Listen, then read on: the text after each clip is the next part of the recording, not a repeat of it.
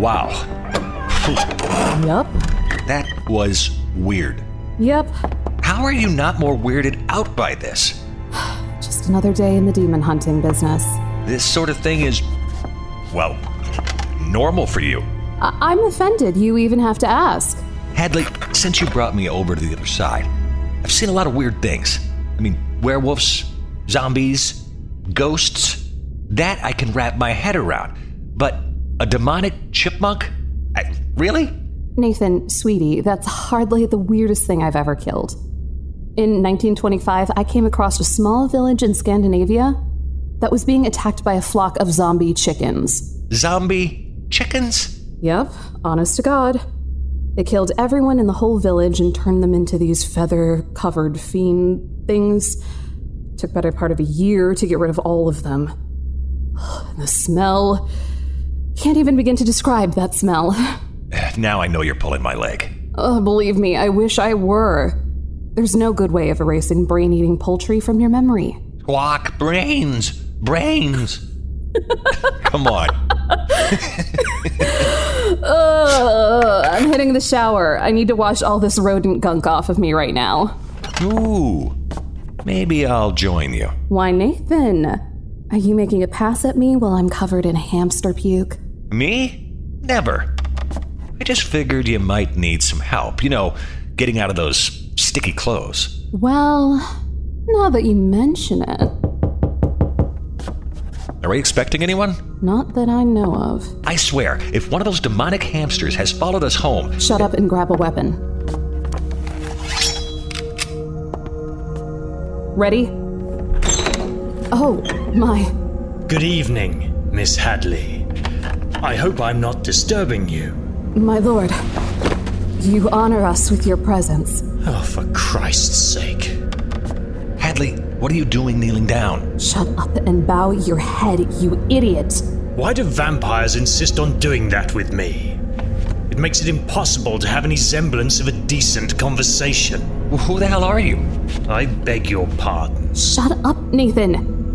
You have to excuse him, my lord. He is new. He still has a lot to learn. Oh, that's right.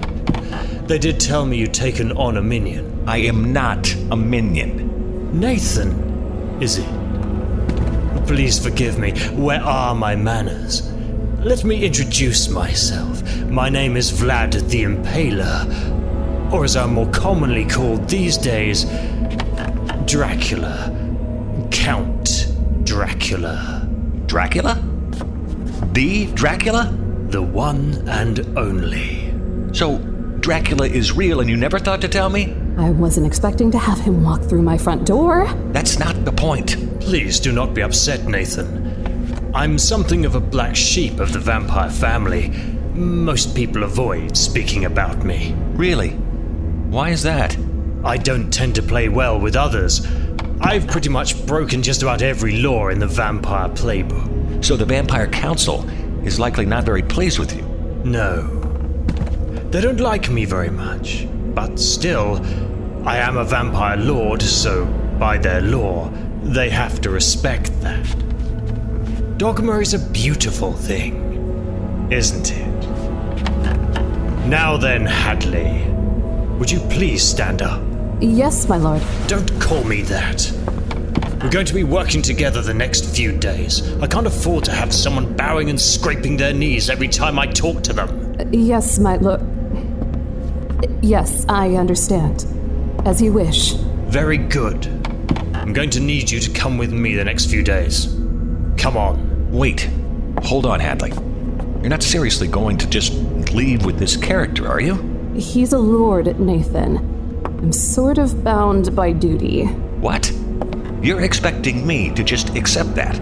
No harm will come to her, boy, you have my word. You will have to forgive me if I don't put too much stock on your word. Where are you taking her? I need her help in rescuing a mutual acquaintance of ours, And that would be? the Pale Man of Portland. Byron. The very same. So, can I count on your support?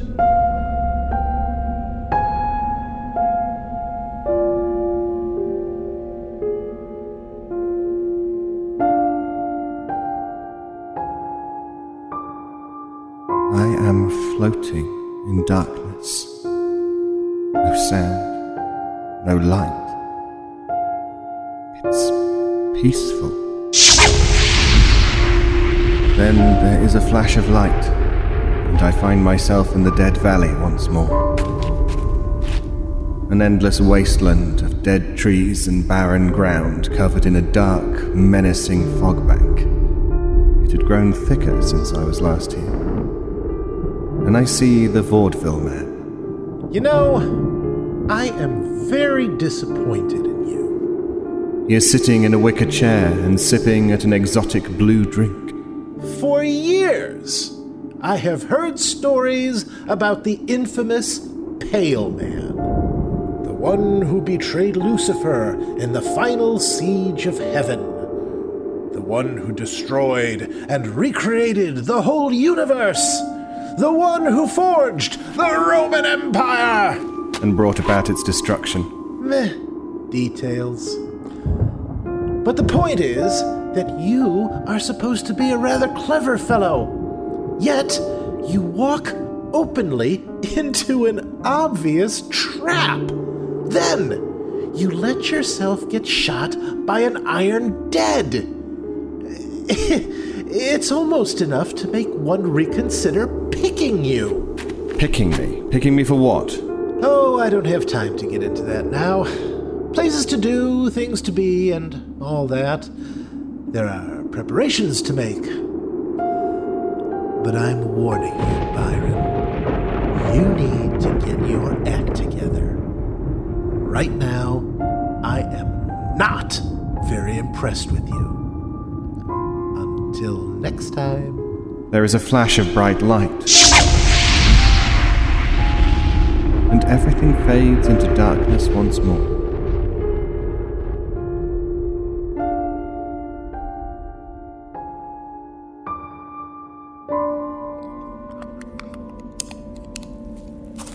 What are you doing, my lord? Trying to pick the lock. And I told you to stop calling me my lord. I'm sorry, it's just. It's not every day one of the High Lords comes into your life. Yes, well, stop it all the same. As you wish. You know this is Byron's tower. Maybe it would be better if we just. You know, knock on the door? For two very good reasons. First, he's not home. And even if he was kind enough to open it for me, he wouldn't help us. The Pale Man and I are not exactly friends. I know of the blood feud between you both. Yes, I would gladly see Byron dead tomorrow. Then why are you trying to help him? We have a common foe, one who desires to slay the Pale Man. He created a cabal of powerful beings who are aiding him in this endeavor. Problem is, they plan to lay waste the world in doing this, What? How, how do you know this? because they asked me to join them. I must admit to being very tempted at first. But when I discovered they planned on destroying the world, I declined their kind offer. So you're not really trying to save Byron. You're trying to save the Earth. Exactly. There shall come a time when I shall rule over all this world, Hadley. I shall be the supreme master of the living and the dead. But I can't do that if some fool has gone ahead and destroyed the planet, now can I? In saving Byron, I save my future empire. And voila! You do know Byron has defenses to keep unwanted guests from just strolling into his home? Indeed. That's why I brought you along. Now then, your job is simple protect me until I've found what I'm looking for. Well, this should be fun. What is it we're looking for anyway? An object of great power. After you, my dear. Right. Here we go.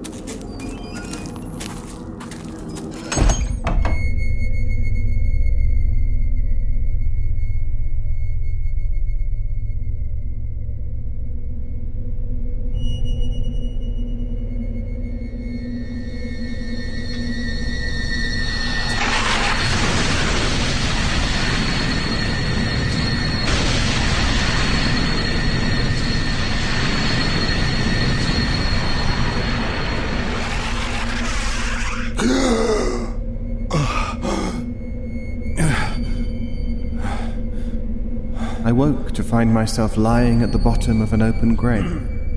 I quickly grabbed the sides of the coffin and pulled myself up. If I were still in the body of a younger man, this would have been easier. But as I was now aged, it took more effort. I was in the center of a graveyard somewhere. Many of the graves have been desecrated, the bodies within removed. Hello? Is anyone up there? Hello? Help! Somebody! Get me out of here! Max? Byron, thank God. Would you please get me out of here? Hello, Max. Whatever are you doing at the bottom of a grave? Oh, sarcasm at a time like this. Yeah, that's cute. Help me the hell out of here, Mr. Asinine Commentary. Here, take my hand.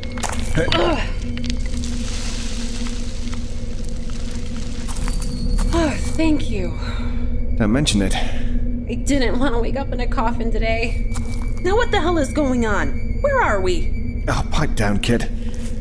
I just climbed out of a grave myself. Graveyard somewhere. Thanks. I figured that one out for myself. Now, why a graveyard? Dunno. How did you end up here? You know, we were surrounded by those robot zombie things and they shot us. What? You too? I thought they only got me. Yeah, well, they obviously got me right after. Right, of course.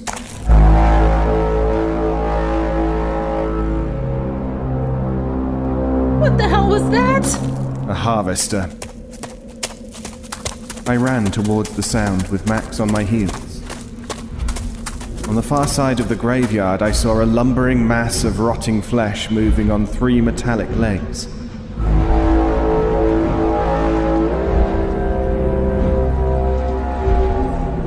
Fleshy center, a pair of robotic arms reaching out and digging into a grave.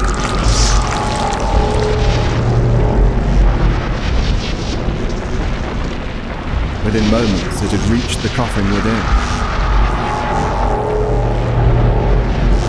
It exhumed the corpse of a woman and dragged it into its mass, where glowing eyes inspected.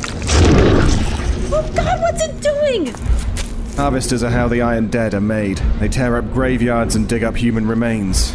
Those that they deem viable, they reanimate with armor and weapon augmentations. Those that they don't, they grind up and use for sustenance for the troopers. It slows down the decay of the organic compound. Oh, that's disgusting. Let's just say the Iron Dead are machines. They lack our respect for the dearly departed. Robot soldiers made of corpses. Really wish I hadn't asked you anything right now.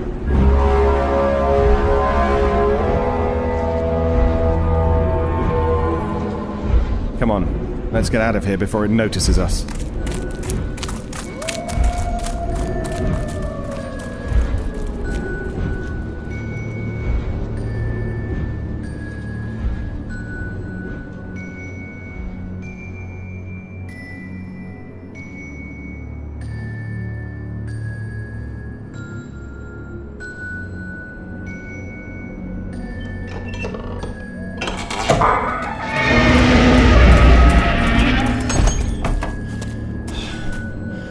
Not bad, Hadley.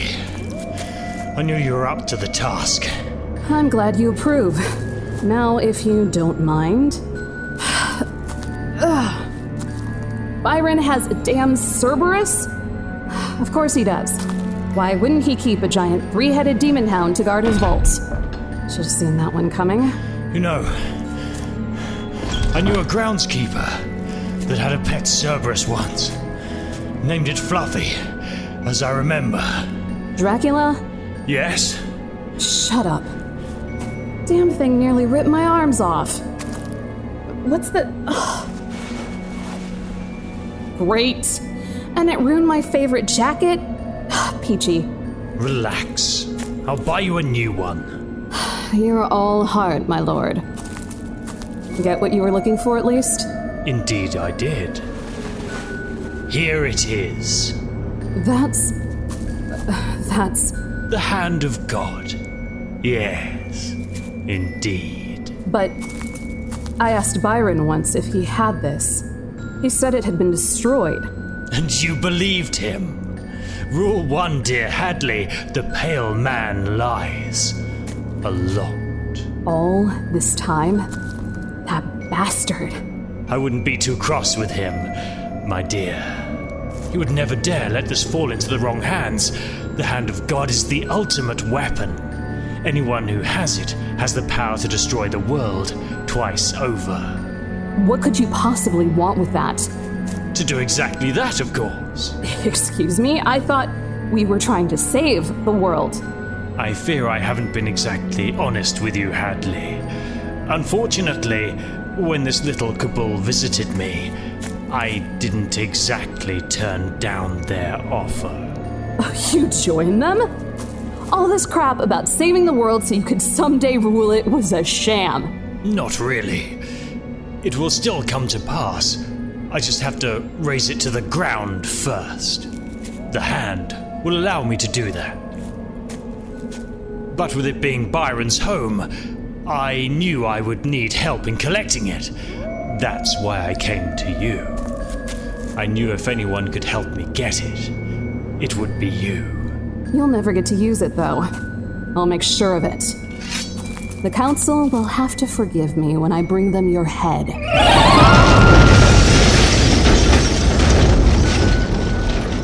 Hand beats sword, my dear. Now please drop your weapon. I would hate to have to unmake you. Good girl. So, what now, Count Chocula? Now, our hour of vengeance upon the Pale Man draws near. You're an idiot. Byron will stop you, same way he always does. And if he doesn't, I will. And trust me, you're better off with the first outcome than the second. You'll not be around to do that. Meaning? Meaning, thank you for all your help. I wouldn't have been able to get this far without you. Goodbye, Hadley Price.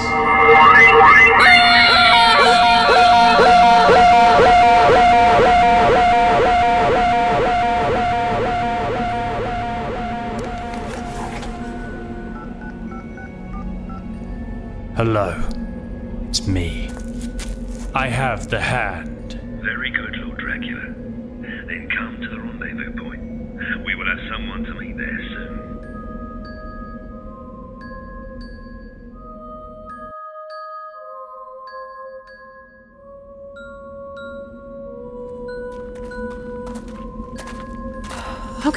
So why did they toss us in a grave and not bury us? What was the point in it? I imagine it's all part of the game. Game? What game? Someone wanted me to wake up there.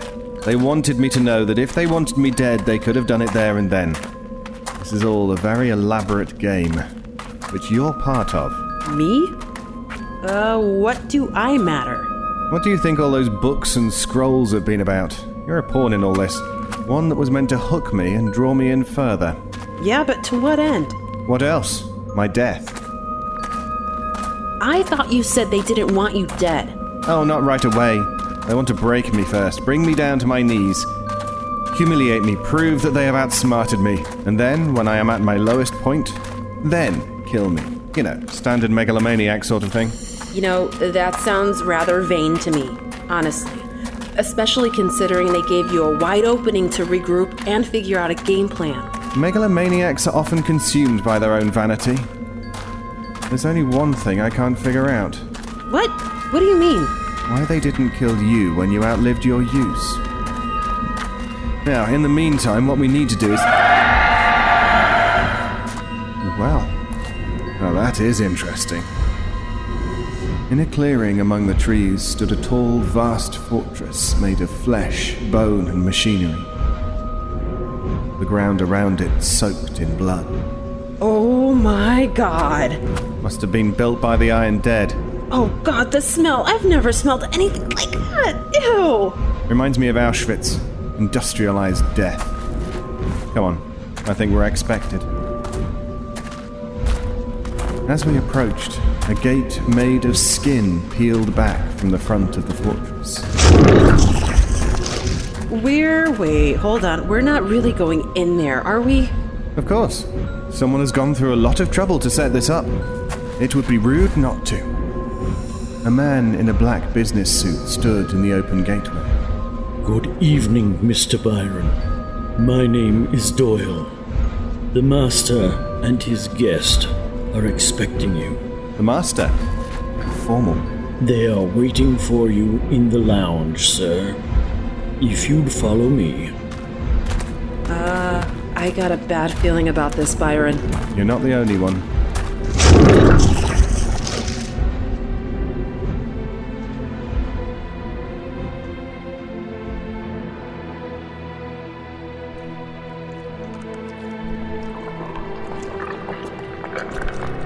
Max and I followed Doyal down a long hallway. Like the outside, the interior of the fortress was crafted from flesh and bone.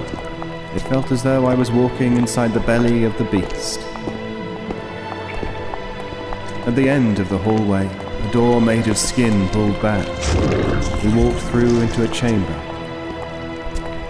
Inside, there was a whole gathering going on. A gathering full of familiar faces. Faces that would have delighted in seeing me dead. But it was the face of the man at the center of the gathering that caught my attention. It was a face I had not seen in over 2,000 years. The dead Emperor Romulus Augustus. Croatoan. Welcome, Pale Man. I've been looking forward to this meeting for a very long time.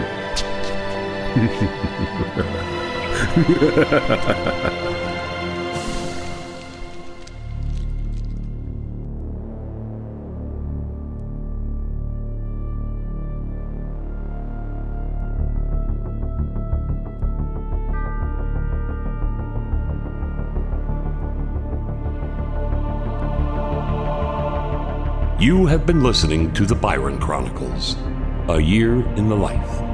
Part 7 A Game of Betrayal. Written by Eric L. Busby. Featured in the cast were David Ault as Byron, Natalie Van Sistine as Hadley Price, Carissa DeWitt as Max, Mark Kalita as the Vaudeville Man, Clym Dodd as Dracula, Elie Hirschman as Doyal, and Karim C. Kronfli as Croatoan. Music by Kevin Macleod and Adrian Von Ziegler. Byron theme by Kai Hartwig. Script edited by Daniel Caicedo. This episode was produced, engineered, and directed by Eric Busby. This is Mark Brzee. You have been listening to an Eric Busby production. Copyright Eric Busby Presents 2017.